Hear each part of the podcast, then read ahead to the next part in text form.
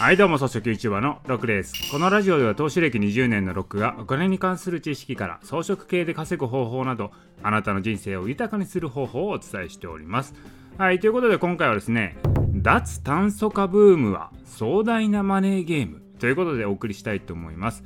今ですね、ニュースでは欧米各国は大寒波が来て、太陽光発電のソーラーパネルにね、雪が積もって発電できないとかね、あと風力発電ありますよね。あのプロペラが凍っちゃってね、動かない。で、電力が作れなくて停電になってるっていう話をね、よく聞きますよね。でもそもそもね、脱炭素化って地球温暖化から守るためにやっているのに、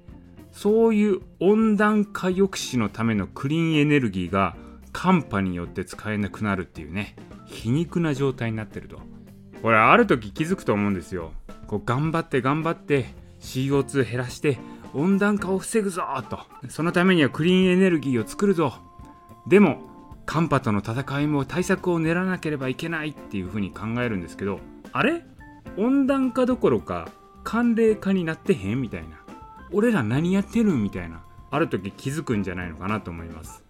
そもそも CO2 が温暖化の要因であるっていうことは科学的に実証されてるわけではないんですよね。まあ、それを否定する説もあるんですよ。なんならですね、太陽活動が今衰退期に入っているとか、地表の温度とかの問題で、そもそも氷河期に向かっているんじゃないのかっていう声もあるんですね。そんな中で、今世界が一斉に脱炭素化、クリーンエネルギーと言い出したのは、なんかおかしいでしょ。これね、多分ね、お金持ちが考えた利権構造の転換なんだと思うんですよ。何らか脱炭素化新エネルギーでお金を儲けようとしている人が仕掛けているんじゃないのかなと思いますね。まあもともと石油もですねエネルギーとして注目され始めた時に石油王であるロックフェラーが石油は化石燃料だってこう言い始めてね。だから有限なんだよと。限りがあるものなんだから貴重だよっていうふうに吹聴してですね石油の価格を釣り上げたというふうに言われてます。それはですね、今は石油は化石燃料じゃないんじゃないとかですね、言われ始めてですね、石油なんて今掘ったらいくらでも出てくる状態なんですよ。ほんで、石油王と言われたロックフェラーですらもね、今石油利権から手を離してる状態なんですよね。だから、この脱炭素化って言ってもね、世界で一斉に言われ始めたのは、これはね、おそらくお金持ちが仕掛けた壮大なフェイクであり、マネーゲームである可能性が高いんですよね。だからって言ってね、我々はどうしたらいいのかっていうことなんですけど、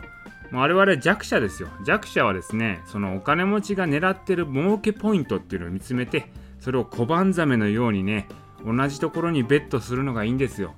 まあ、だからやるべきことは、この壮大なマネーゲームでお金持ちはどこからお金を得ようとしているのか、それをね、見極めるのがポイントだと思います。で私もね、そこがまだ見極められていないので、引き続きね、リサーチをしていきたいと思います。